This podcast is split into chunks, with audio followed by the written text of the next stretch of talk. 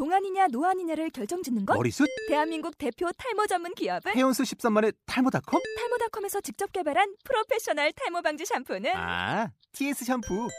늘어진 두피 모공을 꽉! 단 한 올의 모발까지 꽉! 사용할수록 풍성해지는 나의 모발.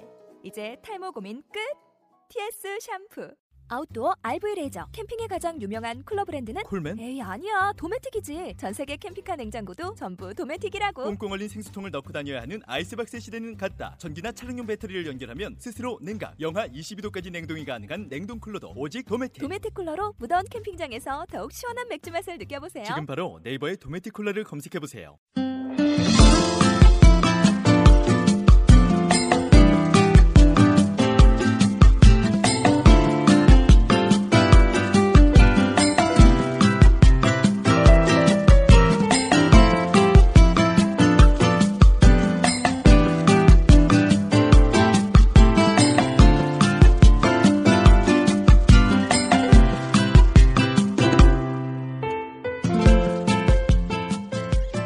동네 청년의 책수다 오늘 세 번째 시간인데요.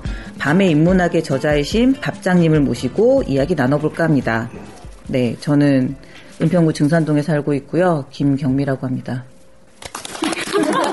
이렇게 돌아가면서 소개할게요. 간단하구나. 네, 밥장입니다. 네, 밤의 민문학을 썼고요.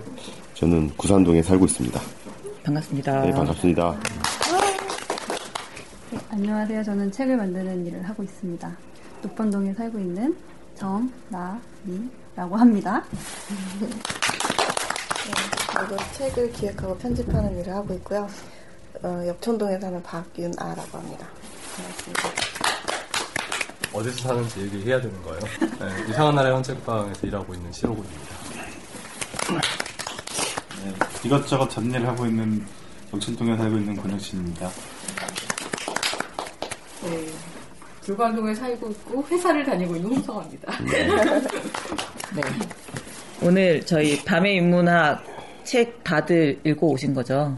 네. 네. 네. 네, 감사합니다. 술술 익혀가지고 저도 재밌게 읽었고요. 여기에 언급된 책들, 그, 제가 이번에 하면서 느낀 거긴 한데, 저희들이 약간 초대하고 선정한 책들이 책에 대한 책 이야기라는 생각도 들었어요. 저번에 금정현 씨도 그렇고, 여기서도 그 술과 책이 함께 있는 이야기여서 무척 흥미롭게 개인적으로는 읽었고요. 이거 처음에 어떻게 시작하시게 되셨는지 먼저 박장 작가님께 여쭤볼게요.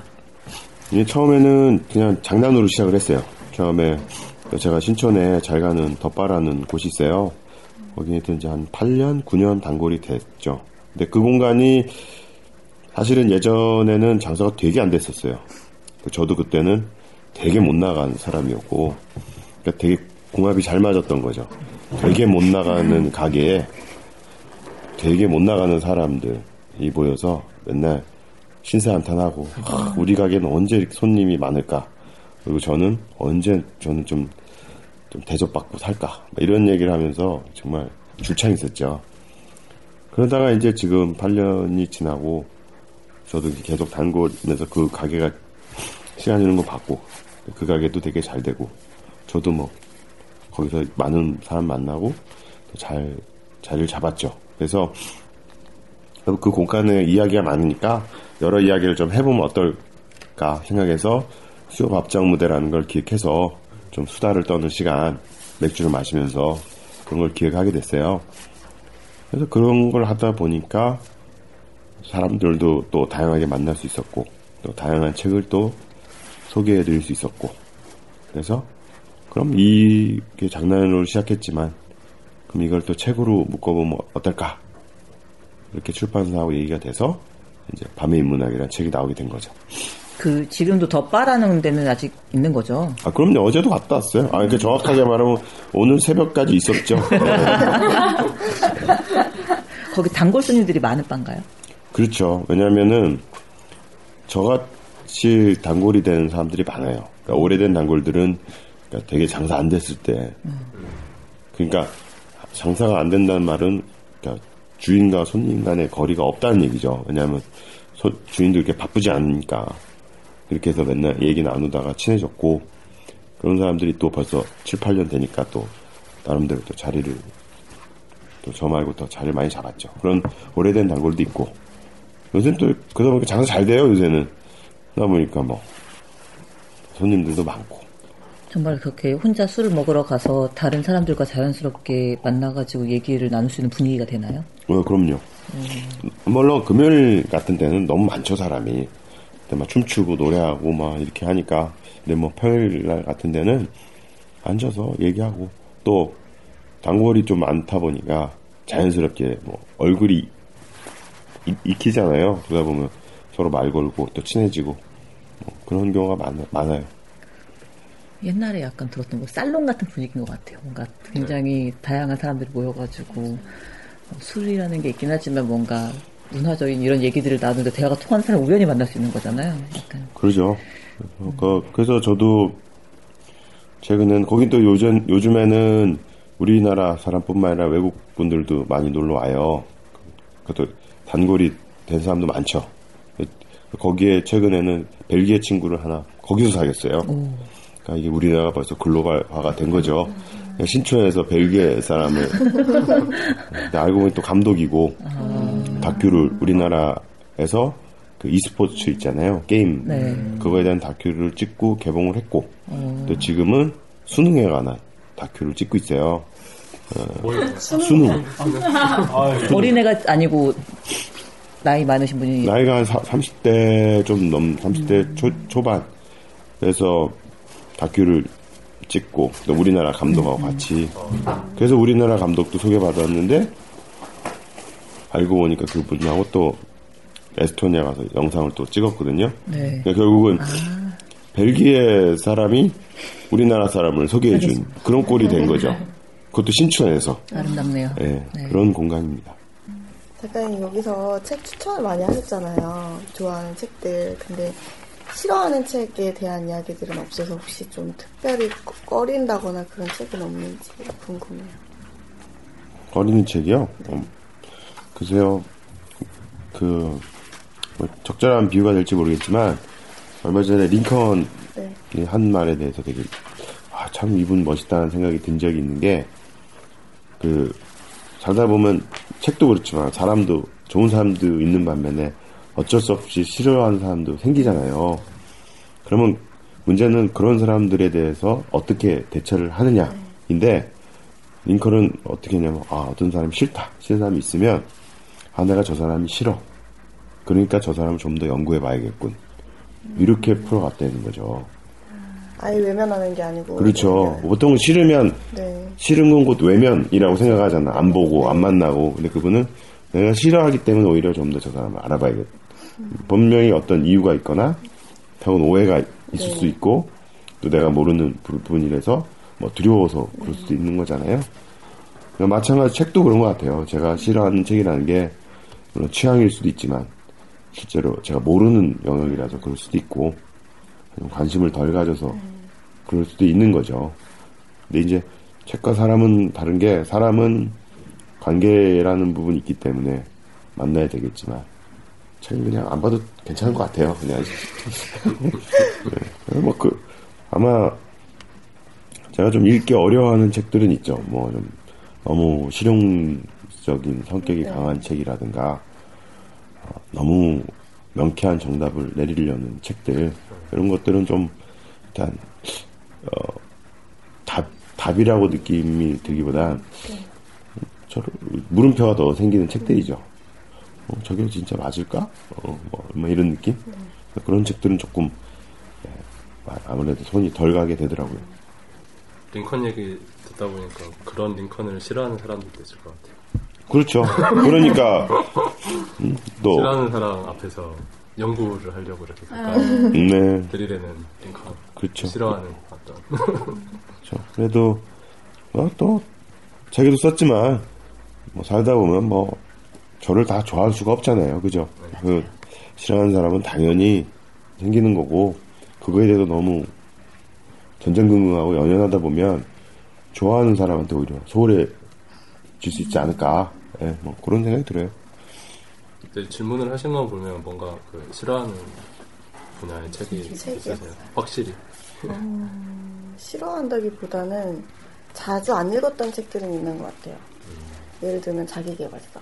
음. 근데 본의 아니게 본의 아니게라고 얘기하면 좀, 좀 다른 부분이 있지만 제가 지금 자기개발서 편집을 하고 있거든요. 딜레마야. 일이야, 일. 네, 뭐 기획을 하고 있고 편집을 하고 있고 근데 요즘 느끼는 거는 제가 이제 그전에는 입문서를 중심으로 많이 봤는데 자기개발서를 안 보았던 이유도 선생님 지금 얘기하신 건 거의 좀 비슷했어요. 너무 명료하게 뭔가를 선을 딱 그어갖고 제시하려고 한다는 게 사람들이 살아가는 방식도 그렇고 생각하는 게 너무 다른데 어떻게 저렇게 무슨 틀에 짜맞추듯이 그게 가능할까 싶어서 그런 의문이 많이 들어서 안 봤었는데 요즘은 또 입문서랑 자기개발서랑 그 경계선이 되게 모호해지는 부분들이 있거든요. 그래서 사람들이 이제 아무도 그냥 명료한 답을 내리는 책은 보지 않는 거죠. 관심 없어하고 뭐 그냥 흥하는 거예요. 지금 뭐, 뭐 알아? 이렇게 시- 이런 식으로 나오더라고요. 그래서 대신 조금 호응을 얻는 책들은 인문적인 통찰이 들어간 자기개발서들이 인기를 많이 끌더라고요. 음. 그래서 기본적인 출발점이 어떤 인간에 대한 이해 에서 출발하고 답도 그 안에서 찾으려고 하는 거. 그런 책들이 자기개발서 중에서도 인기를 끄는 걸 보면서 그렇다면 나도 내가 그런 그런 스타일의 자기개발서를 기획하면 되겠구나라는 생각을 하면서 조금 좁혀가고 있죠. 이거 약간 자기개발서 같진 않아요, 이 책? 이 책이요. 그렇게 볼 수도 있을 것 같아요. 어떻게 생각하세요, 선생님? 밤의 인문학이요? 네. 약간 이거 때문에 그런 것 같아요. 일, 돈, 사랑, 인간관계, 그렇죠. 뭐다 처방전. 답이 천안이지. 네, 어. 이런 네. 느낌. 매뉴얼이 같은 뭔가, 느낌. 그러니까 물론 이제 정답을 얘기하는 건 아닌데. 아니지만 지침서 어, 같은 어, 지침서. 같은 네. 뭔가 이렇게. 힐링 느낌도 있고. 힐링 있고 이제 테마가 좀 나눠져 가지고 너 이것 때문에 고민이 많냐? 자, 이 책을 음. 맞아. 읽어봐. 뭐 이런 식의 같이 개발을 맥주 한잔 하면서 네. 내 얘기 좀 들어봐. 이거 의미하지. 실제로 맥주를 하면서 얘기를 할 수는 없잖아요. 맥주를 하면서 주로 얘기를 많이 하죠. 왜냐면 얘기를 한다는 거는 얘기하는 사람도 자기 걸 얘기를 해야 되지만 그것도 자기 걸 얘기하게끔 하려면 듣는 사람이 먼저 들을 준비가 돼 있어야 되고 들을 준비라는 건 결국 또 그 사람이 진짜 자기 얘기를 해줬을 때 아 저 사람도 저런 얘기를 스스럼 없이 하는데 나도 뭔가 할 수 있겠구나 저 사람한테는 이렇게, 이렇게 주고받는 게 생기는 거잖아요. 그러려면 어떤 차나 뭐 커피나 이런 거보다는 아무래도 알코올 도수가 좀 있는 게 들어가야 좀 그- 너무 또 마시면 또 했던 말 또 하니까. 너무 적당히 또 예, 적당한 맥주 정도 홀짝거리면서 하면 좋아서 그런 거고. 전 사실 요 앞에 쓴 카피 같은 경우는 뭐, 뭐 변명이 될 수 있겠지만 이거는 이제 출판사에서 한 거지 뭐 제가 뭐 처방전이라고 출판사에서 책을 팔아야 되니까요. 그렇죠. 그러니까 뭔가 좀딱 어? 네. 눈에 띄는 잘 뽑으셨는 것 같은데. 네, 좀, 또 책을 또 준비하시는 많은 분께 좀 미리 좀 말씀드리면, 책을 혼자 쓰는 게 결코 아니다. 물론, 자기가 어느 정도 쓰지만, 또 책이 되려면 기획자나 편집자들이 다 한번 또 봐주고, 의견도 또 주고, 또 그걸 맞춰서 또 쓰고, 하기 때문에, 그 어떤, 작가의 혼자의 작품이라고 생각하실 필요가 없어요. 따라서, 어, 좋은 협업이 되게 중요하더라고요. 책 만드는 과정도 역시. 그래서 훌륭한 작가 뒤에는 훌륭한 기획자가 분명히 있다. 이런 거를 늘 여기는 마음속으로 이제 생각하는 거죠. 어쨌거나 뭐 근데 저자의 의도와 무관하게 쓴 책이 어떤 출판사의 편집 의도나 이런 것에 의해서 그 자기 개발서로 소비가 되는 경우는 또 있을 거 글쎄요, 뭐, 얼마나 이게 개발이 되겠어요. 그래서. 그러니까, 저, 제, 저도 제학가림 하는데 항상 애를 먹는지라. 다만 이 책을 쓸 때 조금 염두를 한 거는, 그, 이미, 이- 우리가 인문학이라는 게 요즘 많이 얘기가 되는데, 그거는 결국 사람에 대한 관찰과 이해잖아요. 근데 그런 얘기들은 이미 글자가 생기면서부터 정말 몇천 년 동안 정말 많은 분들이 이미 거의 뭐 그야말로 답, 뭐 여러 가지 경우에 대한 뭐 분석 이런 걸 다 해놓은 거죠. 그게 이제 이른바 인문학이라는 거로 통틀어서 얘기할 수 있겠죠. 그래서 저도 어떤 좀 여기 좀 평범한 주제들이잖아요. 뭐 결혼, 뭐 연애, 그다음에 뭐 직장, 일, 뭐 이런 것들에 대해서 사실은 진짜 실용서는 이미 어떤 특정한 어떤 가이드를 주는 것보다 인문학의 테두리 안에 많은 작가들이 이미 많은 얘기를 해줬어요. 다만 그게 어느 책이고 어디에 있는지 찾기가 좀 어려운 것 뿐이죠. 너무 많으니까. 그래서 저는 그 범위 내에서 제가 할 수 있는 얘기를 추려서 좀 전해드리는 거죠. 여기서 제가 느낀 거를 말씀드리고 더 궁금하면 직접 인문학 바다에 뛰어들어서 하나하나 이제 보물을 건져보면 정말 재미있고 그야말로 자기 개발할 수 있는 걸 얻을 수 있다. 그렇게 보면 자기 개발수도 되겠죠. 음, 처음에 책을 쓰시게 된 게 뭐 블로그 연재를 했는데 그걸 출판사에서 보고서 제가 들어온 거예요. 어떻게 처음에는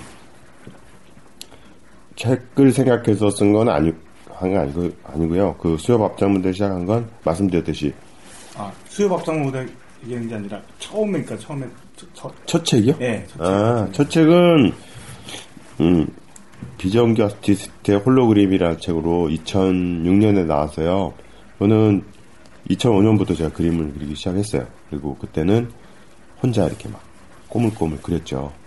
그래서 그림이 너무 재밌어서 주변 사람들한테 보여주고, 그렇게 해서 주변에서도 뭐, 나중에 쌓이니까, 어, 책 한 번 내보라는 권유도 있었는데, 뭐 그게 뭐, 그런다고 책이 다 나오는 게 아니잖아요. 예.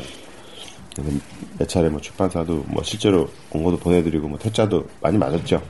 근데 우연히 또 한 출판사에서 책을 한번 만들어 보자 해서 그때는 또 제가 워낙 신인이고 아무것도 없는 상태라 거의 기획자랑 같이 회의를 해서 컨셉도 같이 잡고 같이 이렇게 많이 만들어 갔죠. 그렇게 해서 시작을 했죠. 그러니까 그러니까 책을 한번 만들어 보니까 두 번째 책부터는 쉽더라고요. 그러니까 원고 쓰는 건 힘든데 과정을 이해를 하니까 아 책이 어떻게 나오는구나 또 어떻게 중간에 컨셉을 잡아야 되는구나 기획자랑은 또 어떻게 일을 해야 되는구나를 알게 되니까 좀 이해가 되는 거죠. 그러니까 그러다 보니까 이제 이게 여섯 번째 책인데 이렇게 책을 계속 쓸 수 있는 것 같죠. 그래서 처음이 사실은 좀 항상 어렵지. 근데 그거는 처음에 어떻게 책을 시작하냐는 사람마다 좀 많이 다르셨던 것 같아요. 작가마다. 그거는 다 쉽지는 않겠죠. 근데 두 번째는 장담할 수 있는 건 두 번째는 쉬워요. 세 번째는 훨씬 쉽고. 예. 그런 거죠. 책에서 좀 인상적이었던 제목이 있었는데 네. 그 여기 이제 일러스트 이 네. 일러스트에 나온 네. 제목이었고 그 싱글맨이라는 네.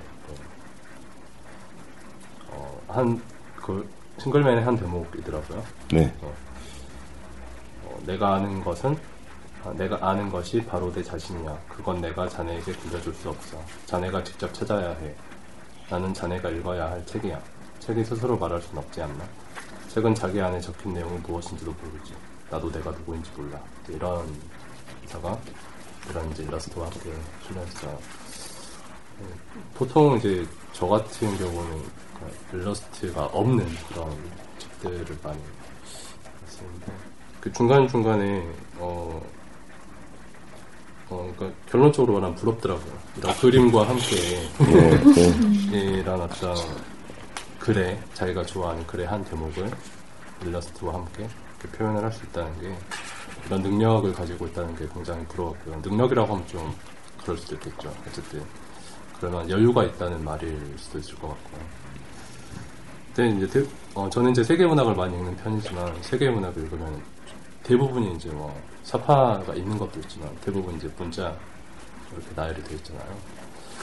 근데 읽다 보면 어떤 그림이 그 작품의 큰 모티브가 되고 있는 그런 작품도 있고 말테의 수기 같은 무슨 뭐그 그 유니콘과 여인들이라는 음. 그런 중세 때 그 테피스트리가 중요한 모티브가 되거든요. 그럼 그 그림에 대한 어떤 사진 자료라도 제 같이 실어주면 보고 아 이 주인공 말테가 왜 여기서 이런 그림을 보고 이런 이야기를 하는지 이해가 될 텐데 그런 게 이제 좀 작품을 읽을 때 좀 아쉬운 점이죠. 그 문자 위주의 작품들, 그 문학 작품을 읽을 때 이런 어, 책을 좀 저한테는 좀 낯선 책이기도 하거든요. 그러니까 문자로만 되어 있지 않은 이런 책은 낯선 낯선 책이었는데 이런 대목을 참 재밌게 좋게 네, 감사합니다. 그 저도 글자가 있는 책을 되게 좋아해요. 원래 책 읽는 걸 좋아해가지고. 근데 사실 제가 책을 읽고 참 새롭다라고 느낀 게 알랭드 보통 책이었어요. 그 여행의 기술이라는 책을 읽으면서 그 책 역시 그림을 계속 모티브로 하면서 이야기를 풀어가는데 그림을 실제로 보여주잖아요. 근데 그것이 굉장히 새롭더라고요.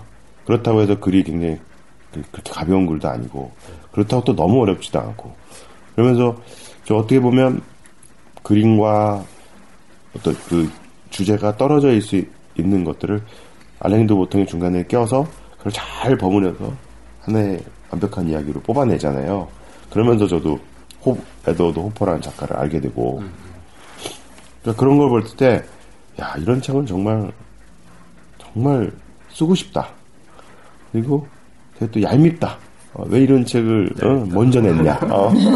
난 죽었다 깨도 보통 저놈은 쓸 수 없을 것 같으니까 부럽기도 하고 얄밉기도 하고 그래요. 그래서 저도 책을 쓸때 뭐, 보통 뭐 비교는 할 수 없겠지만 그런 정선한 느낌을 좀 저도 한번 만들었으면 어떨까. 저는 이제 그림도 그릴 수 있고 하니까 그렇게 얘기를 풀면 읽는 분도 제가 느꼈던 그런 아래도 보통의 작품을 읽었을 때 그런 정서와 느낌을 좀 받지 않을까 그렇게 해서 이제 이렇게 기획을 한 거죠. 보통 이제 이런 식으로 기획을 하면 어 그러니까 알랭드 보통 같이 그러니까 텍스트가 있고 그림까지 한꺼번에 넣으려고 하면 이제 출판사의 일이 엄청 또 늘어나는 셈이잖아요. 그렇죠. 이 책에 이제 애초에 그런 식으로 기획을 했겠지만 그런 점이 좀 아쉬운 것 같긴 하더라고요. 아, 출판사에서는 요즘에는 그림이 있는 책을 좋아해요. 이게 왜냐하면 독자들이 더 이상 글만 읽는 책을 읽는 거에 대해서 이렇게 선호가 좀 많이 낮아진대요. 그러니까 힘들어 한다는 거죠. 그러니까 긴 글을 긴 호흡으로 읽기가 또 그러려면 진짜 이야기가 뭐 소설처럼 정말 얘기가 재밌어서 막 다음 문단으로 막 쉼없이 넘어간다든가 이렇지 않고서는 뭔가 글이 있고 사진이 있고 볼거리가 있는 책을 좋아한다는 거죠. 그래서 그런 거를 같이 할 수 있는 게 오히려 출판사에서는 어 편할 수 있는 거죠. 왜냐하면 글 따로 그림 따로 하면 두 작가를 섭외를 해야 되- 되는 일도 있고 아, 네, 네. 그리고 그렇죠. 그리고 작가를 계속 일정에 맞춰서 만드는 거 한 작가도 어쩔 땐막 버거운데 두 사람의 입맛을 다 맞추려면 네, 네. 더 힘든 거죠. 서로 아마 저자와 일러스트. 일러스트라서 갈등도 있을 텐데. 그렇죠. 그리고 또 그거 또 중간에 풀어야 되고. 근데 뭐 혼자 하면 저한테만 계속 시키면 되니까. 아, 요, 요, 요런 페이지에 요런 그림이 좀 들어갔으면 참 좋을 것 같은데. 혹은 뭐, 뭐 앞에 도입부에는 좀 이렇게 흑백의 느낌 뭐 이런 그런 건 다 회의를 해가지고 그런 것들을 다 기획을 하면 저도 돼서 뭐 어, 정말 좋은 의견 이면 또 받아들여서 또 풀어나가고.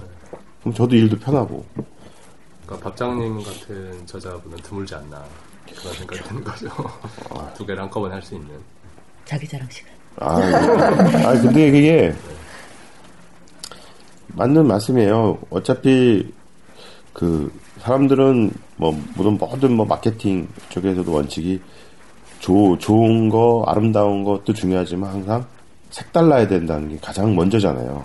예. 뭔가 달라야 한다는 게 차별화. 그죠. 그 그런 얘기를 하는데 이거는 모든 거에 다 통용이 되는 것 같아요. 책도 재밌는 책 따지고 보면 되게 많잖아요. 세상에. 근데 색다른 책을 출판사에서 만들고 싶어 하죠. 그래야 어쨌든 뭔가 할 수 있는 그 여지가 있으니까. 아니면 굉장히 유명한 저자라든가. 그래서 저 같은 경우는 사실 그림을 그리고 있지만 이게 전공 분야도 아, 아니죠. 그리고 다른 일을 하다가 그림으로 넘어왔기 때문에 근데 그런 거를 이제 약점이라고 생각하기보다 저의 그 장점으로 이제 오히려 받아들인 거죠. 왜냐하면 다, 다른 경험에서 나온 이야기들이 어떻게 보면 사람한테 어필할 수 있는 게 있으니까. 게다가 또 그림을 그려보니까 글까지 쓰는 작가들의 또 숫자가 상, 그림을 그리는 사람의 숫자에 비하면 확 또 줄더라고요. 두 개를 할 수 있는 사람이. 그래서 그렇게 하면 좀 또 다를 수 있지 않나. 그래서 그런 걸 찾아가다 보니까 자꾸 이렇게 좀 가는 것 같아요. 게다가 뭐 자기 자랑 어차피 시간이니까 어, 화장품 모델 뭐 이런 거 하는 사람 없잖아요. 작가가. 예. 화장품 모델도 하고요. 예. 화장 모델 하셨다고요? 예, 그럼요. 로이킴하고 백아연, 손민아 씨 저해서 넷이서 오, 그렇죠. 이렇게 해서 이야. 광고 뭐 화장품 모델 피부가 좋은 사람만 하는 건 아닌가 봐요. 예? 피부가 나쁘지 있으면 예. 네. 지금 무슨 말씀을 하고 계시죠?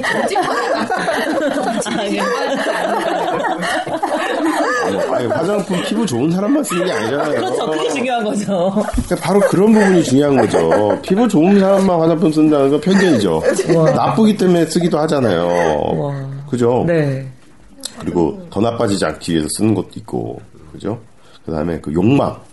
아, 나도 예뻐지고 싶다. 팽팽해지고 싶다. 뭐 이런 욕망. 이런 게도 쓰기도 하고. 근데 실제 그 화장품에 그런 기능이 있나요? 어떤 기능이요? 뭔가 피부를 개선하고 더 늙지 않도록. 기능성 화장품. 화장품이면 다 그렇지 않아요? 나이 앞엔 장사가 없죠. 나이 앞에는. 다 젊었지요. 아, 저, 그, 젊을 땐 다 좋았죠. 근데 다만 그런 건 있어요. 관리를 하면 확실히 좀, 어, 더 나빠지진 않아요. 특히 이제 자외선, 예, 선크림. 그러니까 그런 거죠. 이제 밥장님이 기왕에 모델을 하신 제품이 믿을만 하면 나도 이제 남자친구한테 추천하고 뭐 아, 모델해주니까. 보니까, 그 제품을 좀 확인받고 싶은 거지. 저 보니까 좋아요. 진짜, 아? 예, 좀, 고성능이 고성능. 그래서 참고하도록 하겠습니다. 예, 그래서 굉장히 좀, 보습도 잘 되고, 겨울에 보습 잘 해야지. 예, 그리고 이게 늙는다는 거는 수분이 빠지는 거예요. 결국은 사람은 점점 말라가는 거죠. 노인이 될수록 이 습기가 없어요. 이게 사람 피부에도 그렇고 또 사람 자체도 건조해지죠. 정서도. 그, 그말 정서가 건조하다는 걸 너무 예. 말고. 다들 씁쓸하게 공감하는 표정. 내가 뭔가 메말라 간다는 거는 달리하면 내가 늙어가고 있다고 봐도 무방해요. 그러니까 촉촉함을 살리려면 예, 수상과 방법을 가리면 안 되는 거죠. 물도 많이 마셔야 되고, 예? 수분 크림도 발라야 되고, 그리고 밤의 인문학도 읽어야 되고 그런 거죠. 어, 밤의 인문학에서는 이제 그 영화 저기 영화와 소설 응교에 대해서 네. 쓰고 있는 부분이 이제 또 늙음과 젊음에 대한 이야기가 나와 있었는데 그 대목도 좋았습니다. 그죠. 그게 참 젊은 그 예전에도 얘기 그 라디오에도 들었지만 양희은 씨가 방송에 나와서 자기가 요즘엔 옛날에는 몰랐는데 요즘에 꽃이 너무 좋더라. 아, 젊었을 때 내가 꽃이었기 때문에 좋은 줄 몰랐는데 숲을 좋아했다. 어 근데 자기 나이가 드니까 아, 꽃이 왜 이쁜지 알겠다. 나도 꽃이 좋은데. 메말라 수분 크림 필요하신 거죠. 그게 기준이구나. 그렇죠. 꽃이 좋아지고 숲인가 꽃인가. 예. 그런 건 있는 것 같아요. 그러니까 젊다, 늙다라는 기준은 스스로가 만드는 것 같다는 생각도 들고요. 전 되게 오래 산 것 같은 느낌이 들거든요.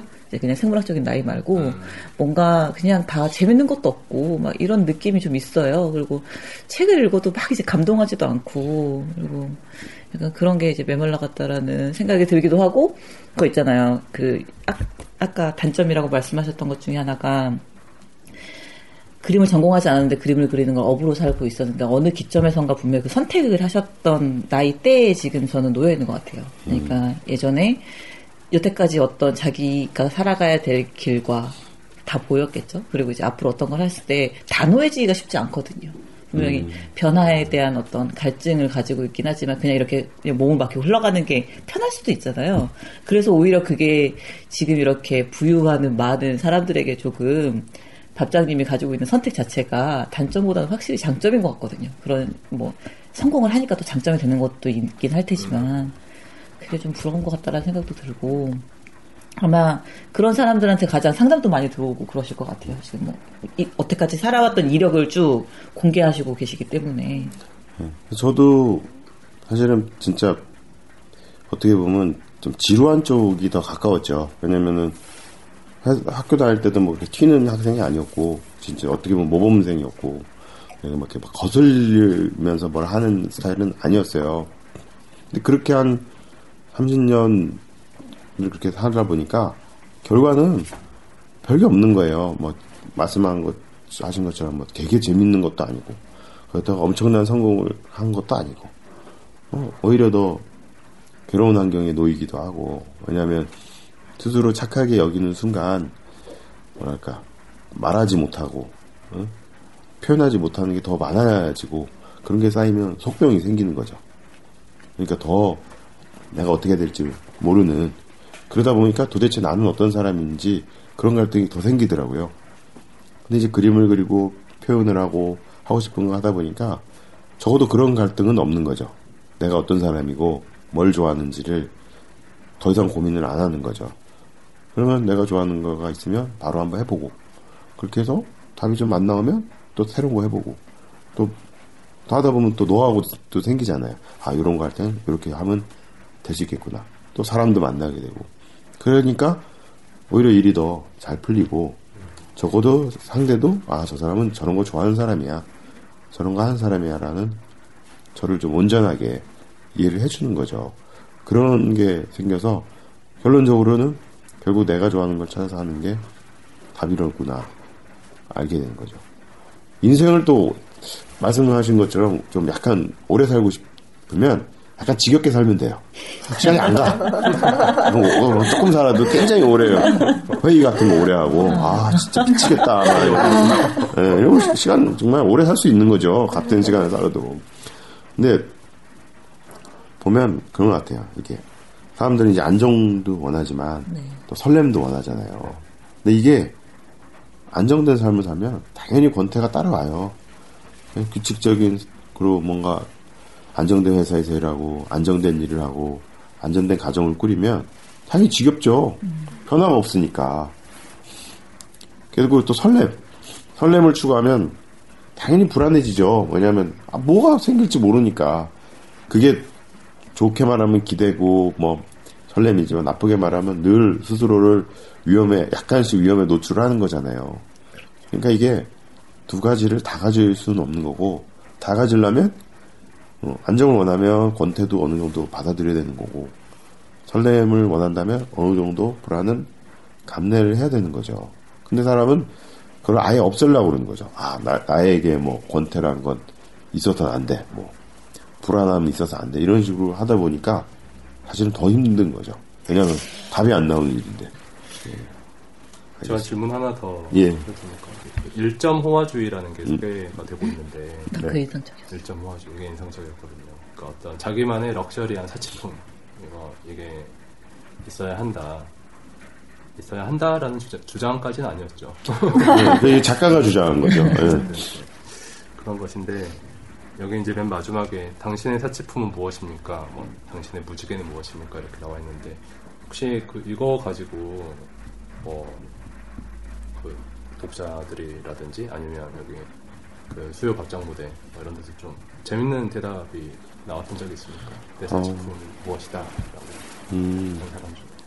사치품, 어, 아, 그, 그, 대화를 하다가 재밌는, 제가 아는 이제, 동생인데, 결혼을 했어요. 그래서 남편이랑 사는데, 남편은 너무 취미가 많다는 거예요. 어느 날은, 아, 내가 등산을 할 거야 해서, 한번 하다, 뭐 장비 엄청 사고, 그러다가 또 어느 날 갑자기 시들해지고, 아, 자전거를 해야 돼. 와인 취미해가지고 또, 와인 또 비싼 거 끌어모으고, 어, 고민이다. 그래서, 제가 얘기했어요. 제가 보기엔 취미가 다양한 게 아니라, 일관된 취미를 갖고 있다. 쇼핑이 취미다. 쇼핑을 하기 위한 명분으로 취미를 얘기하니까 무릎을 탁 치는 거예요. 그러다 보니까 남편이 그런 거구나. 어? 그래서 아 그러면 어디까지 그러니까 다양한 취미로 고민하는 게 아니라 이제 고민의 틀이 바뀌어서 과연 어디까지 그 쇼핑이라는 취미를 인정해 줘야 될까? 이렇게 바뀌었더라고요. 그런 것처럼 더- 어떻게 보면 말도 안 되는 거잖아요. 그뭐 필요도 없는 거. 예를 들면 뭐 시계를 사도 등산에 한창 취미일 때는 뭐 풍량계에 뭐 고도와 뭐, 뭐 습도와 뭐 기압을 다 잴 수 있는 시계를 샀다는 거예요. 근데 뭐 회사 다니는 사람이 기압 뭐 기압이 뭐 중요해요, 그죠? 고도가 뭐 중요하고 어. 강남역 신선 출구. 네. 네. 아무 필요가 없잖아요. 그런데 그 사람은 어쨌든 그걸 통해서 돈을 왜 벌어야 되는지 이유를 스스로 찾는 거니까. 또좀 어머 어떤 사람한테 어이없는 얘기겠지만 그 사람한테는 굉장히 또 의미 있는 삶의 뭐 이유, 목, 목표, 뭐 수단 뭐 이런 게 되겠죠. 그 그 얘기를 들었을 때 바로 그런 맥락으로 얘기를 해준 기억이 나죠. 작가님한테는 의자가 그 호화 아, 그거는. 어, 제가 이제 일을 하면서 바뀐 거는 뭘 하나를 살 때 좋은 걸 사서 오래 쓰자. 예를 들면 의자 같은 거 예전에는 그 다른 의자를 썼었어요. 근데 그 의자는 그것도 좋은 걸 샀는데 한 3년 쓰니까 이게 막 일단 삐걱삐걱거리고 삐걱삐걱거리고 이게 막이 인조가죽 레자라고 그러죠. 이게 닳고 벗겨지고 뜯어지고 안에 내장 막 솜 나오고 막 이래가지고 아, 그렇더라고요. 결국은 애착을 갖기도 전에 망가져 버리니까 너무 아쉬운 거죠. 그래서 그리고 또 사실 의자에 있는 시간이 하루에 뭐 엄청 많잖아요. 근데 이거는 사치가 오히려 아닌 거죠. 진- 그렇죠. 이건 진짜 실용인 거죠. 왜냐하면 내 쓰는 시간과 가격을 나눠보면 금방 답은 나오잖아요. 그러니까 사실 진짜 오히려 역설적으로 우리가 싸게 사는 것들이 사치품인 경우가 많은 거죠. 왜냐하면 싸게 샀다 생각하지만 그걸 실제로 이용하는 시간을 나눴을 때는 형편없는 물건들이 되게 많아요. 그런 것들이 오히려 몹쓸 물건이고 진짜 사치품이라고 하는 것들은 오히려 시간 쓰는 시간을 나눠보면 그 시간당 단가가 의외로 싼 것들이 상당히 많아요. 그러니까 지금 저도 쓰는 의자가 벌써 한 6년, 5년 넘었는데도 지금도 전혀 삐걱거리는 게 없고 새 것처럼 고장 난 데도 없고. 여기 언급되고 있는 예, 그렇죠. 의자죠. 그리고 그 이름이? 그리고 그 저는 자신감이 있는 거예요. 보증 기간이 12년이에요. 그 말은 뭐냐면 자신 있다는 얘기죠. 그런데 한 번도 AS를 AS를 받- 받은 적이 없어요. 그 의자 아직도. 보통 의자가 그런 작업 의자 한 3년 써봐요. 웬만한 거 삐걱거리고 뭐 풀리고 뭐 바퀴 빠지고 팔걸이 막 고장이 한 번씩은 나거든요. 근데 전혀 그런 게 없으니까 이제는 의자가 없는 듯한 느낌이 드는 거예요. 너무 이게 편하고 공간 속에 있다 보니까. 그러니까 그렇게 따지니까 아, 진짜 사치품과 진짜 필요한 물건의 경계가 좀 단순히 가격하고는 다르다. 네. 이렇게 여겨지고 그렇다면 내가 이것을 쓰는 시간 대비 가격으로 보자. 이렇게 사게 되더라고요. 그럼 저 약간 실용사네요. 아, 쇼핑 가이드. 그거 뭐지? 소득 중에 가장 많은 걸 지출하는 게 어떤 부분이에요? 아, 술값. 그러니까 저도 이제 예, 개인 사업자니까 매년 소득세 정산하면 비용 정산해요. 복리후생이죠. 예, 복리후생. 식비, 예, 먹는 거. 응. 왜- 왜냐면 저만 먹는 게 아니라 뭐 사람들 많이 사, 사고 그렇죠. 그러죠. 그리고 이게 저도 이제 살때 중반이 되다 보니까 얻어먹을 일도 많이 있지만 낼 일도 그만큼 많아요. 근데 문제는 얻어먹은 거는 덜 얻어먹어도 괜찮아요. 근데 내야 될 때 제때 못 내면 사람이 추해져. 예? 그리고 뒤에서 뭐라고 해? 그런 거는 그럼 체면 유지비 이런 건가? 예, 복리후생이죠. 복리후생. 예, 진짜 진정한 접대비와 복리후생 그 어느 그 어느 사이에인가에 있는 거죠. 근데 그게 접대비라는 게 살면서 필요해요. 저는 그래서 부모님한테 뭐 쓰는 돈도 접대비거든요. 아, 그러니까 제 네. 마음속의 계정은 그렇죠. 이제 나이가 들면 효도라는 걸 버려야 돼요. 효도는 어릴 때 재롱 떨 때, 어? 어, 그런 게 효도고, 네, 어느 정도 성인이 된다부터는 이제 접대. 어, 그, 그 말은 뭐냐면, 이제는 받은 만큼 부모님한테도 효도라는 개념으로 하다 보면 자꾸 마음으로 하려고 그래. 근데 접대 내가 이거 클라이언트라고 생각을 하잖아요. 그리고 접대라는 마음으로 하게 되면 더 홀가분하고 영화가 다소 논란의 여지는 있습니다. 이제 부모님한테 접대를 해라. 접대 계정으로 하면 원하는 거 얻을 수가 있어요. 특히 부모님이 또 나이가 들어도 의외로 해줄 수 있는 게 많아요. 그리고 특히 이제 사회생활을 처음에 하는 사람들 보면 부모 여- 뭐 많이 도움을 받잖아요. 그렇죠. 근데 이게 날로 먹으려고 하면 안 된다니까. 접대를 해야 된다니까. 그래서 부모님 마음을 사서 부모님부터 설득해서 빨대를 꽂아서 좀 돈 받고.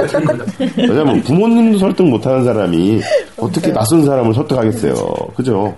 근데 그런 얘기도 있거든요. 진짜 세계 뭐 최고의 예술가고 최고의 뭐 대문호들도 부모를 마지막까지 설득하지 네, 설득하지 못했다. 그죠. 그러면 불행해지는 거죠. 어떻게 특히 요- 예전에는 뭐 지금 특히 우리나라에서는 그 부모의 관계가 조금 조금 좀 다른 것 같아요. 그리고 특히 요즘 같이 좀 어, 뭐랄까 사회에 진출하는데 시간이 많이 걸리는 네. 그런 우리가 시간이 들잖아요. 그럴 때는 부모도 사실 많이 스트레스를 받죠. 그리고 해줘야 될 것도 많고. 그럴 때 그냥 잘 돼서 갚지 이런 발상으로는 부모님의 그 지갑을 열 수가 없어요. 어, 이건 접대로 정말 최고의 클라이언트다. 왜냐면 나한테 필요한 걸 해주면 그, 죠 그런 거 해주면 어, 진짜 뭐 탬버린도 치고 그죠? 그렇게 해야죠. 그렇게 생각하면 훨씬 인간관계도 자- 쉽게 풀리더라고요. 접대. 오늘의 키워드 접대. 예. 그 부모님을 접대. 접대하자. 부모님을 접대하라. 효도는 좀 미뤄두고. 사실 부모님들 입장에서도 애들 사랑하는 마음은 물론 기본적으로 다 있지만 뭘 해줘야 될지 몰라서 남들 하는 것처럼 뭐 학생 학교 다닐 때는 사교육 시키고 학교 나오고 나면 이제 뭐 스펙 쌓기 이런데 이제 돈 쓰라고 지원해 주시는 부모님들은 많은데 그러니까 자식이 먼저 말하지 않으면 나한테 필요한 건 그런 게 아니라 이거다 라고 말을 하지 않으면 소통을 하지 않으면 이제 좀 계속 안 나가게 되는 그쵸. 그러니까 헛돈 쓰는 거죠. 딱 까놓고 얘기해서. 그러니까 본인도 원하지 않는 지원을 받는 거고, 부모도 영양가 없는 그 돈을 해서 경제적인 부담을 계속 느끼고, 저는 어차피 쓰고 받을 바에는 효율을 높이자는 거죠. 역시 실용사. 예. 그러니까 부모한테도 접대를 해서 정말 저한테 필요한 건 이겁니다. 해서 이렇게 살살살 긁어내는 거고, 부모도 정말 필요한 도움을 저 했을 때, 야, 확실히 그때 몰랐는데 요거 이렇게 쓰니까 확실히 뭔가 이게 오네. 이렇게 하면 서로 행복한 거잖아요. 그래서 좀 새는 비용을 좀 줄이자. 저는 그런 생각으로 접대를 얘기하는 거죠. 많이 세잖아요, 우리나라가. 이곳저곳에서. 네. 또 인상적으로 읽었던 부분. 여기 이상, 이상복 얘기가 나오더라고요. 네. 신의 책. 나오죠. 어, 나 거기까지 못 읽었다. 많이 자주는 안, 한번 와보신 거죠? 네. 여기를 사실 이제 책으로 먼저 여기를 이 공간을 접했어요. 심야처럼 뭐 듣고 신 거. 네, 책을 봤을 때, 야, 은평구에 이런 공간이 있다니 해서 굉장히 놀랬죠. 그리고, 정말 사실 은평구가 저도 오래 살았지만, 뭐 은평구가 사실은 좀 그래요. 좀 후져요. 아, 그 후진 이유가, 아, 인정할 건 인정해야 되잖아요. 왜냐면 이게, 제가 만약에 성동구 집이나 관악구 집이나 이런 말을 하는 건 굉장히 위험하지만, 제가 사니까 느끼는 바대로 얘기하면 후져요. 그 후진 이유가 뭐냐면, 뭔가 샌다는 거죠. 그 말은 뭐냐면 정말 문평구에 필요한 것들이 있고 해줘야 할 자원이 좀 약간씩 엇나가는 느낌을 많이 받아요. 근데 그런 것이 제가 이제 그러면 다른 데는 어떤가 비교를 했을 때 제가 완주군 또 명예 군민이기도 하거든요. 아, 예, 그것도 이제 재능 나눔 통해서 그쪽을 알게 되는데 그쪽은 뭔가 합이 좀 맞는 느낌이 들어요. 그러니까 주민과 행정과 그다음에 기타 여러 가지 활동들이 그래서 아 이게 동네를 좋게 하는 것이 주민의 힘만 되는 것도 아니고 그렇다고 행정의 힘만으로도 되는 거 아니고 또 정치적으로만 되는 것도 아니고 모든 게 다 비슷한 생각을 갖고 같은 방향을 봐야 되는구나 그런 느낌 받는데 실제로 거기 가면 그런 느낌 많이 받아요. 뭘 할 때도 주민들 참여도 활발하고 또 행정에서도 그걸 지원을 해주고 또 그에서 결과를 또 다시 주민들이 또 나눠 갖고 그런 것들이 좀 돌아 이렇게 쫙 사이클이 보이는 거죠. 근데 우리 동네에서 하는 건 일단 뭐가 하는지를 잘 모르겠고 네. 그다음에 그것을 뭔가 했을 때 어떤 결과가 오는지도 잘 모르겠고 그것이 또 다시 어떤 새로운 어떤 활동으로 이어지는 이런 게 뭔가 돌아간다는 느낌이 먹고 뭔가 어디선가 자꾸 좀 툭툭 끊긴다 그럴까 그런 느낌 많이 받아요. 근데 거기에 물론 제 책임도 있겠죠. 저도 주민인데 관심을 많이 못 가진 것도 있고. 근데 여기에 이런 공간이 있다는 거는 좀 굉장히 의미가 있다. 왜냐면은 혹시 이 동네에서 술은 안 드세요? 또 술이요? 그냥 술 먹을 때도 있어. 그렇게 마땅치 별로 않아요. 마땅치 않아요. 그러니까 그게, 그게 새는 건데. 예, 마땅치가 않아요. 이게 뭐냐면 예를 들면 연, 연신내를 보자 이거죠. 연신내는 예전에는 그 속된 말로 그 고- 고등학생들 날라리 고등학생들의 천국이었어요. 지금도. 아, 지금은 좀 덜해요. 그게 그래요? 변한 이유가 그전에는 연신내가 요 지역구 변두리 옛날 말로 변두리의 중심이 되다 보니까 변두리의 도심인 거죠. 그래서 이상한 유행들이 있어요. 뭐 깻잎 머리 뭐 이런 막 말도 안 되는 약간 이 강남이나 어떤 도심권에 가서는 좀 촌스럽지만 여기서는 좀 핫한 시크한 그 변두리 문화가 있었던 동네가 연신내거든요. 네. 근데 요즘에는 제가 보기에는 지역색이 바뀐 이유가 이 싱글들이 직장을 구하는데 직장에서 출퇴근하는 원룸들이 많잖아요. 이제 혼자 사는 경우가 많으니까. 근데 연신내가 괜찮은 거야.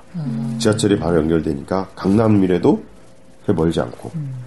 그죠? 3호선이 쭉 가니까. 쭉 가니까 어디든 직장을 구해도 괜찮다 보니까 유입이 많이 되는 거예요. 싱글이. 예. 그러다 보니까 옛날에 없던 스타벅스도 생기고 커피 전문점도 생기고 이런 게 생긴 거예요. 그렇다 그러면 가만히 생각해 보면 그 사람들을 생각해 보면 왜 카페가 생기냐는 거죠. 그러면 그 이유는 자기가 사는 집이 형편없기 때문에 그래요. 원룸에 보면 여자들 특히 사는 거 보면 옷 옷이 집의 절반이고 그 다음에 침대가 그 중에 3분의 1. 조그만 책상의 3분의 1.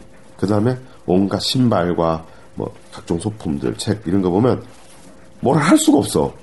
그리고 뭔가 이상을 꿈꾸거나 뭐 분위기를 도무지 연출할 수가 없는 거예요. 집이 작고 공간이 작으니까. 그러면 결국 특히 남자들보다 여자들이 그런 거에 대한 꿈과 그런 게 있잖아요. 로망이 있죠. 그런 거를 카페에다가 이제 투사를 하는 거죠. 내가 원하는 공간을 연출한 걸 찾아가서 내 공간처럼 쓰는 거죠.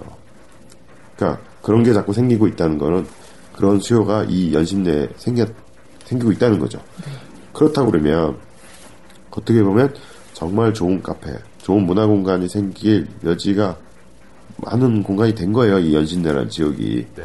그렇다고 그러면 행정에서 그런 거를 좀 캐치를 한다고 그러면 좀 술, 이런 좀 정비도 좀 하고 좀 동네들이 막 술도 골목이 아니라 어느 골목은 좀 걷고 쉬고 대화하고 깨끗하고 이런 것들을 좀 만들 수 있고 그런 거를 좀 이렇게 부목을 시킬 수 있지 않을까 하는데 그런 것들은 못하고 그냥 브랜드들이 먼저 들어온 거죠. 예, 예.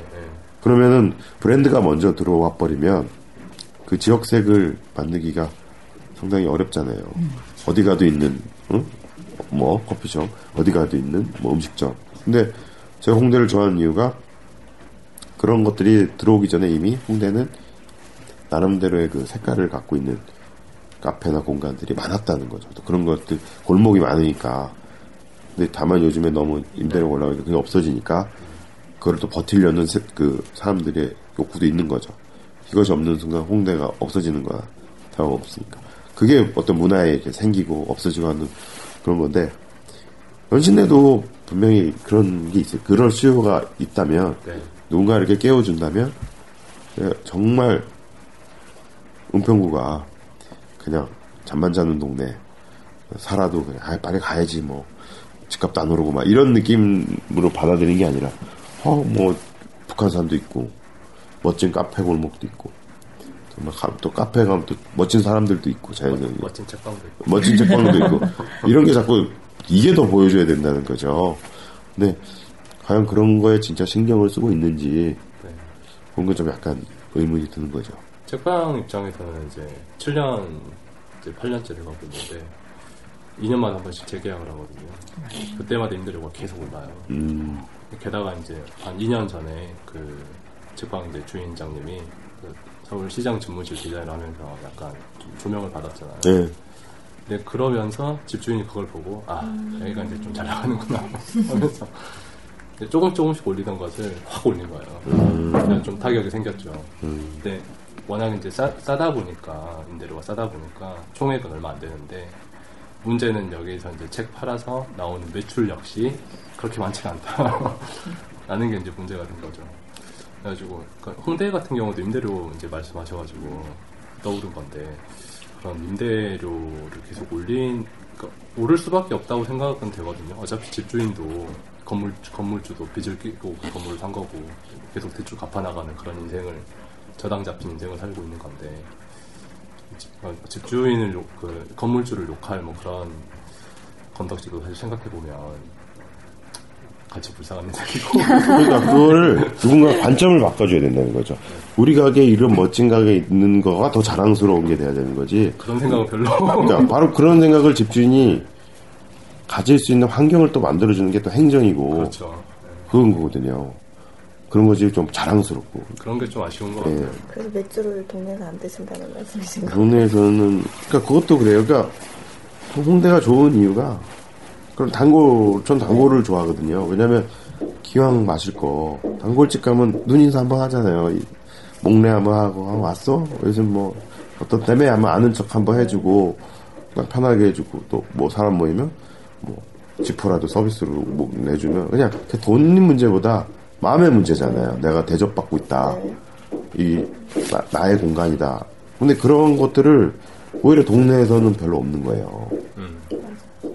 응? 그러니까 그런 것도 참 아쉬운 거죠. 그래서 그런 부분을 좀 활성화하고 특히 동네는 어떻게 보면 뭐 집세 부분에서 좀 유연한 거죠. 아무래도 그렇게 뭐 상업지대보다는 좀 아무래도 저렴하고 물론 매출도 작지만 그러면 그런 게 생길 때 주인도 좀 자랑스러워할 수 있는 뭔가를 장치가 있어야 되는 거 자꾸 인식을 해서 같이 간다는 느낌. 그러니까 내가 단순히 임대료를 받는 임대 사업자이기도 하지만 생각을 바꾸면 이런 어떤 문화와 공간을 만드는데 내가 어떤 기여를 할 수 있는 사람이라는 인식을 줄 수도 있는 거잖아요. 그렇게 되면 과연 세를 올려서 이런 공간이 버티기 힘들게 하는 게 나은지 아니면 내가 약간 문화예술에 지원한다는 비용으로 어느 채, 어느 정도의 비용을 받고 무리한 걸 요구를 하지 않는 게 나을지는 판단이 설 수 있는 거죠. 그러니까 판단할 수 있는 기준을 먼저 주는 게 좋다는 거예요. 단순히 지금까지 기준은 이 정도 건물에 이 정도 가게 되면 내 가- 건물의 가치가 오르니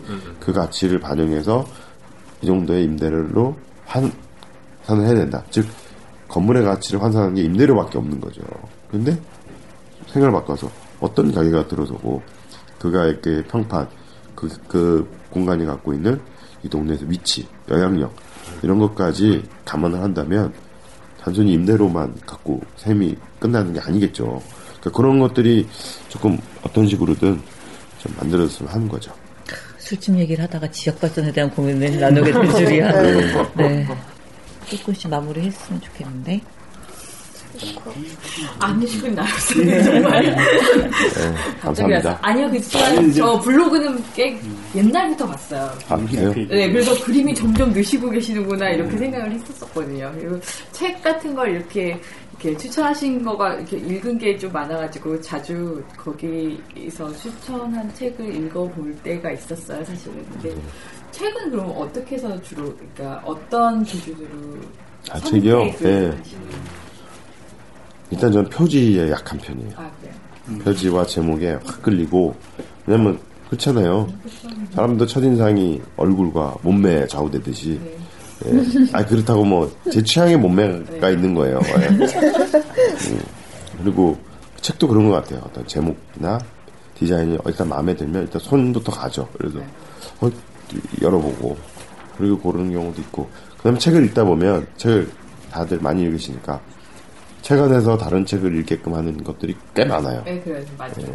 그럼 그 꼬리에 꼬리를 물고 읽게 되는 거죠. 그렇게 읽고 그 다음에 좀 궁금했던 점이 있으면 찾아봐서 그거를 보고 이렇게 많이 좀 다양하게 읽죠. 근데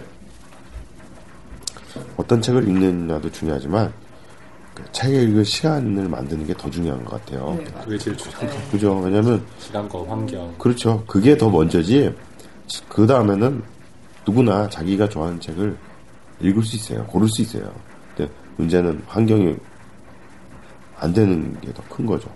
그 책을 보면 꼭 메모 같은 거 하죠. 왜냐면.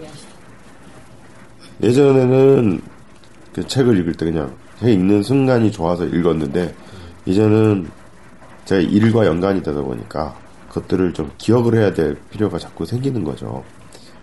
내 책이라는 게 읽을 때는 좋지만 또 읽고 나면 또 확 또 날아가잖아요. 다 기억할 수도 없고 그러다 보니까 뭐 밑줄을 긋고 뭐 적고 메모를 하게 됐죠. 그리고 그게 실제로 다음 뭐 작업할 때 많이 도움이 되더라고요. 그래서 그렇게 좀 근데 그것도 보통 분들이 하기에는 그것도 시간이 걸리고 팔도 아프고 하니까 귀찮고 귀찮고 또 그럴 필요는 없을 것 같아요. 그냥 처음에는 그냥 읽는 거 자체에 몰입을 해서 그런 시간을 먼저 확보를 하는 게 먼저지 그거 이렇게 너무 이렇게 하면 지, 지치죠. 일이 되고 그 책 읽다가 저도 메모를 자주 하는 편인데 이렇게 메모를 하려고 해도 이렇게 필기구가 없어가지고 그래서 한 몇 년 전에 스테이들러 연필 음, 두 박스를 사가지고 집안 요소 요소에 그 책방에도 구석구석에 보면 연필이 다 있거든요. 벌써, 벌써 책을 읽으시니까 자꾸 이 환경을 서서히 만들어 가시는 거죠. 네, 네.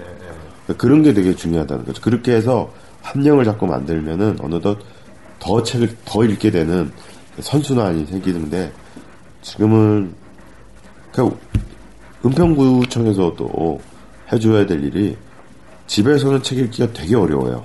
왜냐하면 가정 있는 사람은 애들이 있고 또 우리나라 아파트 구조 자체가 보면 떨어져 있는 공간이 없어요. 내가 유럽 같 유럽의 아파트 공간을 보면 도대체 이 건물이 몇 평인지 알기가 어려워요. 왜냐하면 다 쪼개져 있어요. 그래서 개인 사생활을 이렇게 잘라서 쓸 수 있게끔 구조가 돼 있더라고요. 거실도 닫으면 완전히 닫히는 구조고 복도식으로 돼 있어서 방도 이렇게 그런 집은 안 돼. 우리는 거실에서 다 보이잖아요. 거실 소파에 앉아 있으면 야뭐 야뭐 어디서 누가 뭐 하는지. 근데 그게 사실은 개인이 뭔가를 하기에는 되게 안 좋지 않은 환경인 거죠. 그렇게 되면 결국 집 밖으로 나와야 된다는 얘기인데 결국 그런 걸 할 수 있는 공간이 바로 카페라는 거죠. 그러면 과연 카페가 커피만 마시는 공간에서 좀 벗어나서 발전 책을 읽거나 자기 좋아하는 사람 만나거나 좋아하는 걸 하거나 그러니까 어떻게 보면 목공소도 카페가 될 수 있는 거죠. 목공을 좋아하는 사람들이 기능적으로 이게 하는 게 아니라 얘기도 좀 나누고 정보도 좀 교환하고 차도 마시고 이런 식의 좀 이게 좀 많이 돼서 좀 교류할 수 있는 공간이 좀 있었으면 하는 거죠. 또 우리 우리 동네 에 그런 데가 좀 많이 없는 게 같아서 아쉬워요. 제가 듣기로는 부산동에 지금 도서관을 되게 많이 만들어가지고 도서관 마을을 만들겠다고 그러더라고요. 예, 그래서 계획도 막 나오고 그러더라고요. 근데 이제 그것도 누구를 위한 그러니까 도서관 하면 다 청소년만 생각하는 거예요. 청소년 도서관 안 가요. 왜냐면 갈 때 많아요. 그리고 바빠. 학교에서 도서관 갈 시간 안 준다니까. 그렇잖아요. 정말 중요한 거는 아이들, 아, 아니, 아이 아이들과 아이들을 데리고 온 엄마들이 또 뭔가 누릴 수 있는 아이들을 안전하게 맡겨두고 엄마가 좀 책을 본다든가. 예. 그리고 뭔가 대여를 할 수 있는 목에 예를 들면 역 근처에서 빌려서 갖고 아침에 빌려서 한다든가. 예를 들면 저기 마포의 서창동에 있는 마포 도서관이 잘 된 이유가 광창역 바로 옆에 있어요. 그러니까 사람들이 거기도 혼자 사는 사람들이 많이 있거든요. 그 성인 이용층이 높은 게 왔다 들렀다 잠깐 책 보고 뭐 대여해 가고 또 출근할 때 이럴 때 태어날 때 다시 이렇게 반납하고 동선이 이렇게 좋은 거죠. 그- 그- 그게 지역 주민의 라이프 스타일을 좀 고려해서 해야지 그냥 명분만 갖고 뭐 도서관 하면 아 청소년 독서 마음의 양식 이게 너무 진부하잖아요. 뭐 어? 오리 호수 뭐 이런 식의 뭐 그런 식상한 네? 이런 그걸 좀 깨서 발상을 예. 예, 호- 이게 예를 들면 그 책에도 썼지만 그 교육학 교수님이 강의할 때 제가 들었는데 우리는 관계 있는 것이 이유시하는 지금 옛날에 초등학교 문제들 있잖아요. 뭐 옆에는 뭐 선생님, 오리, 벽돌. 여기는 집, 학교, 호수. 이러면 뭐 오리는 호수고 선생님은 학교고. 벽돌은 집이고. 근데 왜, 어, 벽돌은 호수에 있으면 안 되고, 오리는 학교에 있으면 안 되냐는 거죠. 선생님 호수에 있을 수도 어, 호 선생님이 호수에 나와서 놀러 나올 수도 있는 거잖아요. 그런 게 바로 고정관념이고, 그런 관계 맺기를 바꿨을 때 나올 수 있는 이야기들이 바로 창의성이라고, 그 교수님이 얘기를 하는 게 굉장히 감명 깊었거든요. 그러니까 이게 정책도, 정책이나 동네를 바라보는 것도 그런 거예요. 예를 들면 도서관도, 도서관 하면 청소년. 안 간다니까요, 청소년. 안 가요. 갈 시간이 없어. 어. 그 다음에, 도서관 10시에 닫아. 도시 10시에 닫아. 일찍 닫아. 실제로 결, 사람들이 그나마 책을 읽을 수 있는 시간은 다른 시간일 거라고요. 낮에는 일해야 되잖아요. 음, 뭐 밤이라든가. 그 심야 도서관이 더 필요할 수도 있는 거예요, 사실은.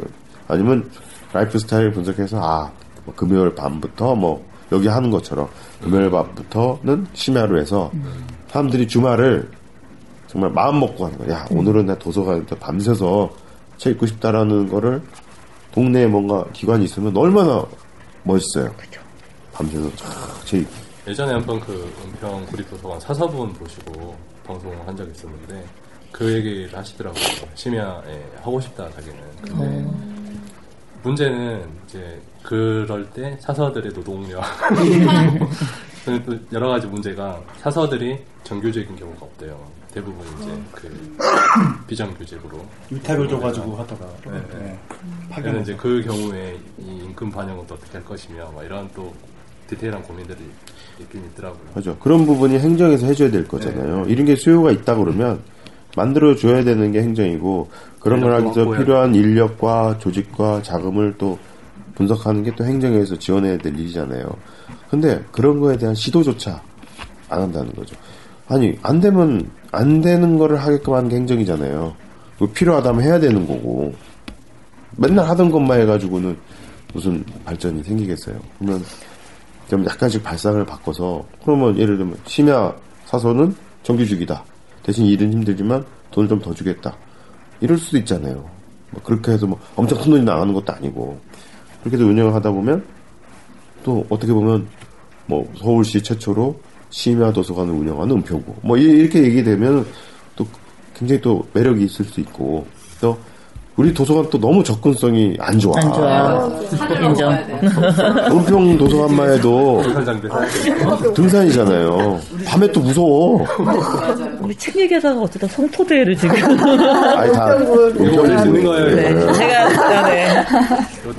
아 이거 주민의 저 그럼요. 책을 좋아하는 사람으로서 욕구가 있는데 그게 반영이 안 되니까 그럼 이거 우리 남현이 나 아이디어인데 맥주 먹는 책, 책 빵? 있는 맥주집? 책 있는 맥주집?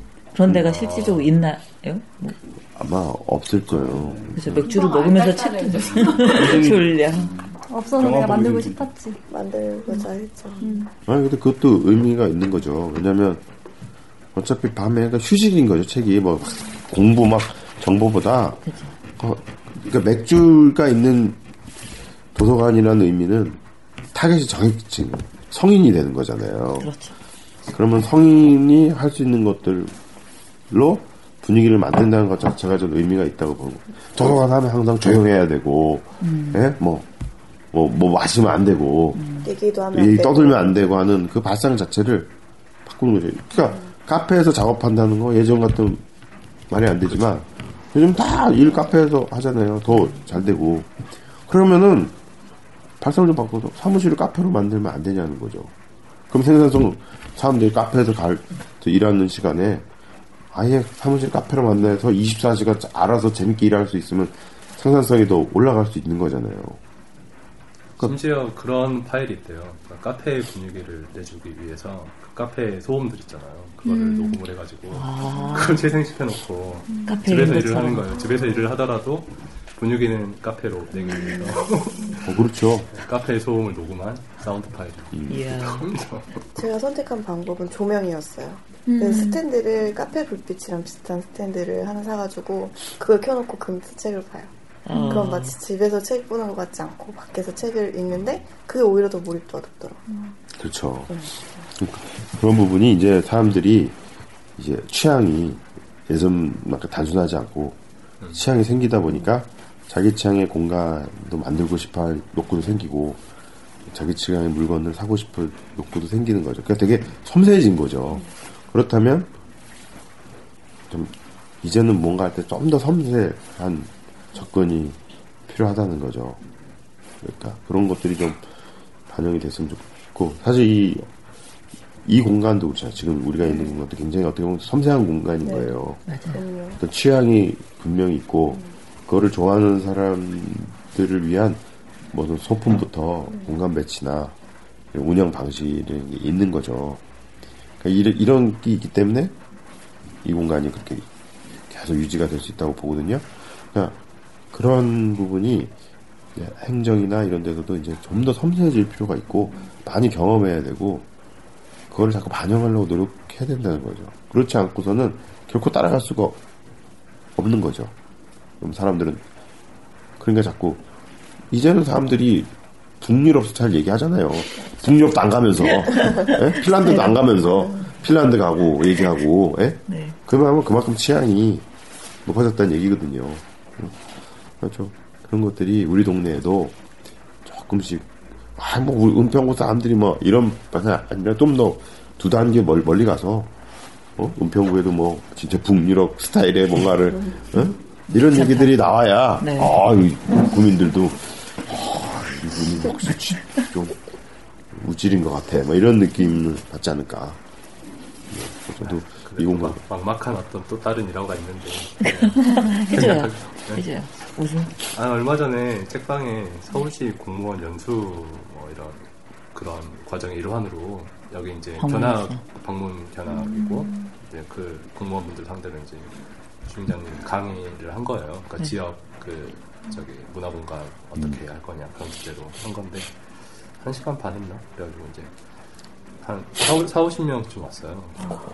이야기를 들어가요? 듣고 하는데 그 나가면서 저- 그러니까 나가시는 분이 한마디 하는 걸 얼핏 들었는데 책이 없네 이러면서 헌책방인데 이렇게 책이 없어 어. 이러면서 그러면서 되게 실망했다는 아, 그래요? 거.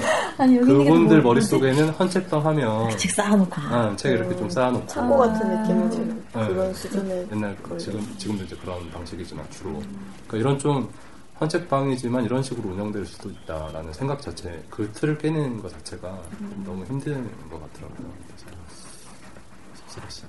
네. 그, 그런 게 받아들이려는 자- 준비가 그러니까 도대체 뭐 어떤 이유로 거꾸로 그럼 거꾸로 생각해요. 헌책방이라면 자기 생각에는 책이 많아야 되고 어 이런 되고. 쌓아야 되고 이런 공간인데 여기는 싸지도 않고 책도 없는데 어떻게 운영이 될까를 호기심을 가지다 보면 답, 새로운 답을 찾을 수 있는 거죠. 그러니까 싫다고 외면하는 게 아니라 아까 있잖아요. 더 관심을 가져보면 답이 나올 수 있는데 그 부분이 좀 아쉬운 거죠. 근데 이미 사람들은 그렇게 살고 있거든요. 자기 취향대로. 근데 그 취향이 다르다고 해서 틀리다고 여기고 잘못됐다고 여기기 시작하면 어떻게 행정은 지원이잖아요. 그럼 다, 다양한 취향에 대한 지원을 하기 어려운 거죠. 왜냐하면 취향이 다양하다 보면 지원 방법도 다양해야 되는 얘기인데 그런 걸 한 가지 틀에서만 생각하면 막 돈이 세겠죠. 역시. 아, 갑자기 그냥 성, 성토대. 그래서 저는 저- 정치적인 것보다 행정에 관심이 그래서 많아요. 왜냐면 실제로 사람들이 느끼는 거는 정치야 어떤 비전이나 방향이지만 실제 피부를 체감하는 거는 행정적인 거는 늘 부딪히고 늘 겪는 거잖아요. 그래서 저는 사실 정말 필요한 건 행정의 세련됨이 사실 우리가 지금 굉장히 강화되고 있는 부분이라고 생각하거든요. 행정의 세련됨이 있었을 때 사실은 우리나라 사람들이 더 행복해질 수 있고 좀 신뢰 우리 어떤 조직이나 정부에 대한 신뢰를 거기서 만들 수 있다고 봐요. 뭐 예전처럼 뭐 정치인 한 명이 뭐 확, 그런 건 위기의 순간, 예?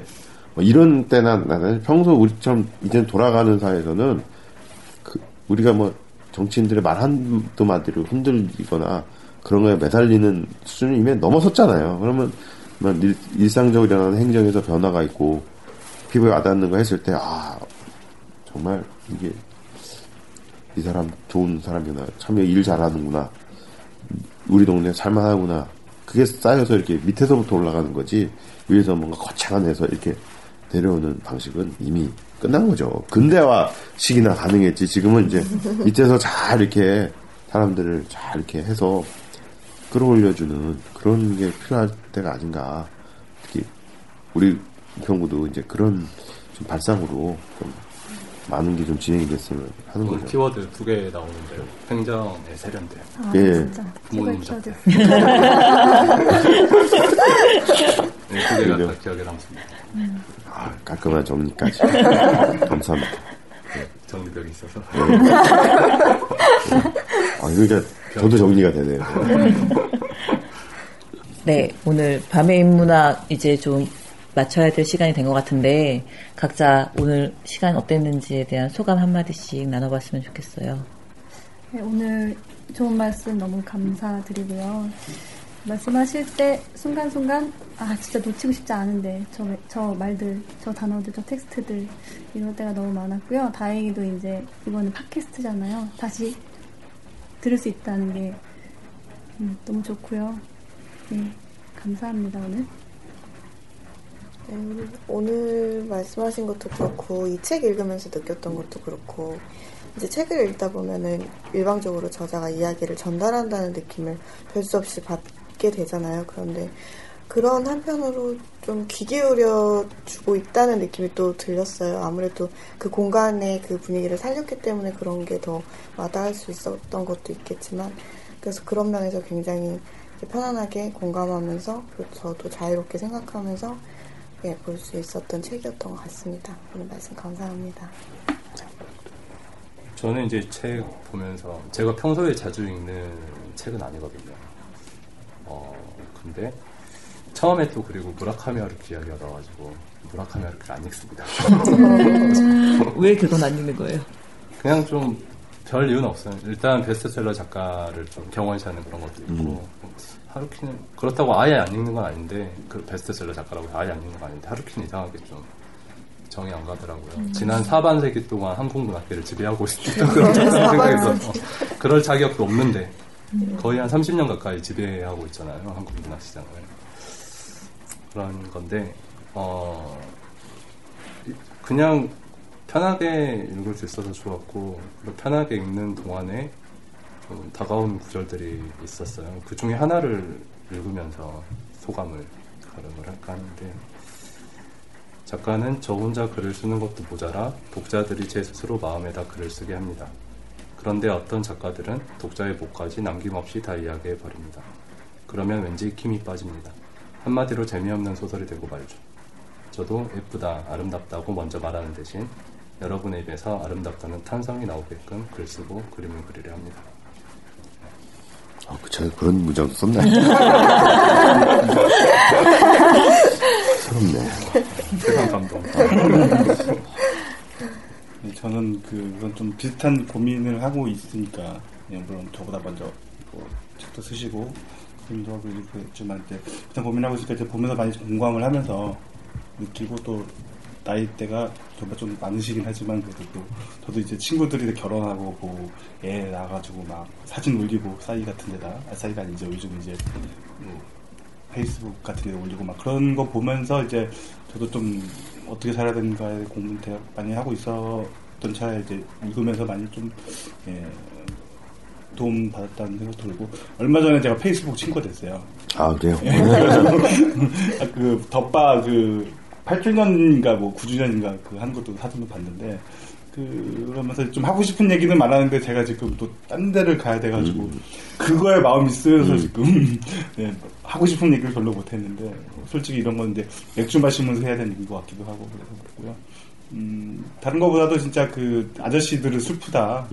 그 얘기도 많이 좀 공감이 됐고 외로움에 대해서 또 말씀하신 것도 많이 공감이 됐어요. 그래서 음, 그런 부분에서 좀 네, 저도 많이 또 그리고 작업하시는 부분에 있어서도 저도 장기적으로는 아 좀 그런 쪽으로 생각을 해봐야겠다라는 생각이 들었네요.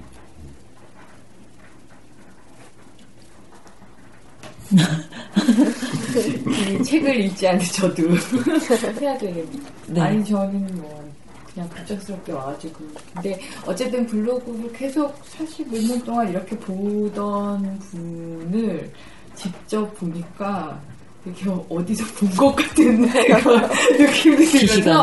아니 근데 항상 블로그를 보면서 아 뭐 되게 뭐 되게 계속 꼼지락거리면서 되게 열심히 하시구나 이런 생각을 사실 했었거든요. 그래서 가끔씩 들어가 보면 뭐 이것저것 그래 나도 뭐 감살롱에 가볼까 뭐 이렇게 막 하- 그런 걸 많이 해- 했었는데 그런 분을 이제 직접 보고 보니까 진짜 그냥 계속 되게 꾸준히 뭐 많이 하시고 계속 진짜 부지런하고 작업이라는 게 뭐 머리로 하고 뭐 감각 뭐 이런 거가 아니라 진짜 하는 손이랑 뭐 앉아 있는 그. 몸이랑 음. 어.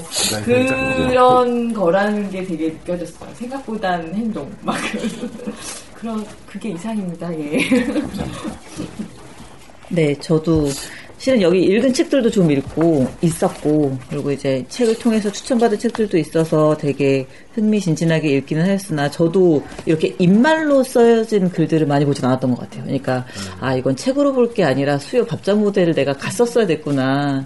근데 약간 그걸 중계하는 듯한 느낌도 들고 이제 막 웃음 이런 거 있잖아요. 이런 거 있으면 네, 좀 이런 진짜 만나가지고 웃음을 보고 싶다라는 생각이 조금 더 드는 거여서 오늘 함께 하게 돼서 영광이었고요. 저도 여기서 가장 인상적이었던 챕터가 있죠. 역시 저의 주된 관심사인 연애와 사랑이었던가. 네. 거기에 이 예전에 쓰셨던 글인 것 같은데 H.O.T는 어떤 책이었어요? 아, 제가 썼던 책이죠. 아니, 두 번째 책. 뭐의 약자인가요? 핫! 약간? 아, 뜨거워, 막 이런 거. 팬분인 줄 알았어요. 예전에, 예전에 H.O.T에 쓰셨던 순정 만화라는 글을 인용한 게 저한테는 확 박혀가지고 저는 그 글을 마지막으로 가름할게요. 모텔 입구에서 버벅거리던 모습은 없고 키스 장면은 있는데 정사 장면은 없고 정사는 있는데 흘리고 닦고 뒷정리하는 모습은 없네. 순정 만화 같은 사랑이란 앞에 것만 하는 게 아니라 앞에 것만 이야기하는 것. 뒤에 것은 다음 기회가 오기 전까지 깨끗하게 잊어버리는 것. 이상입니다. 네, 박장 작가님 마지막으로 오늘 함께 하셨던 소감 좀 말씀해 주세요. 동네에서 이런 얘기를 할 수 있어서 너무 즐거웠어요. 왜냐하면 저도 결국은 많은 시간을 동네에서 보내고 또 우리 동네가 안전하고 좋아야 저도 무언가를 할 수 있는 거잖아요. 어, 그런 부분에 있어서 이런 동네에 이렇게 제가 쓴이 글을 귀담아 들어주고 또 읽는 분이 계시다는 것도 굉장히 행복하고요. 또 앞으로 이렇게 동네에서 뭔가 재밌는 일, 아까도 뭐 꼬물꼬물 뭘 많이 한다고 말씀하셨는데 그런 게 좀 많아졌으면 좋겠어요. 어, 가깝고 그래서 동네가 좀 더 좋은 재밌는 공간, 단순히 그냥 뭐 부동산 네, 이런 공간이 아니라 정말 사람 사는 동네란 느낌이 있었으면 좋겠고 그런데 제가 뭔가 조금이라도 할 수 있는 역할이 있다면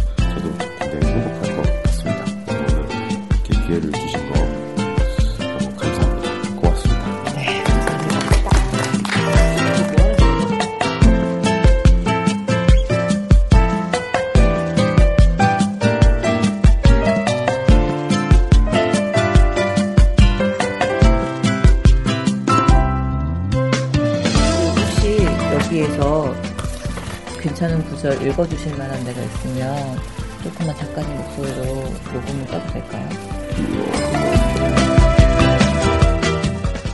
네, 밤의, 밤의 인문학을 토- 무대로 멋진 작가들의 멋진 생각을 전해주고 싶습니다. 집배원처럼 작가와 문장, 이야기들을 배달해드리고 싶습니다. 딱딱한 강의 대신 맥주잔을 부딪히며 오손도손 이야기 나누고 싶습니다.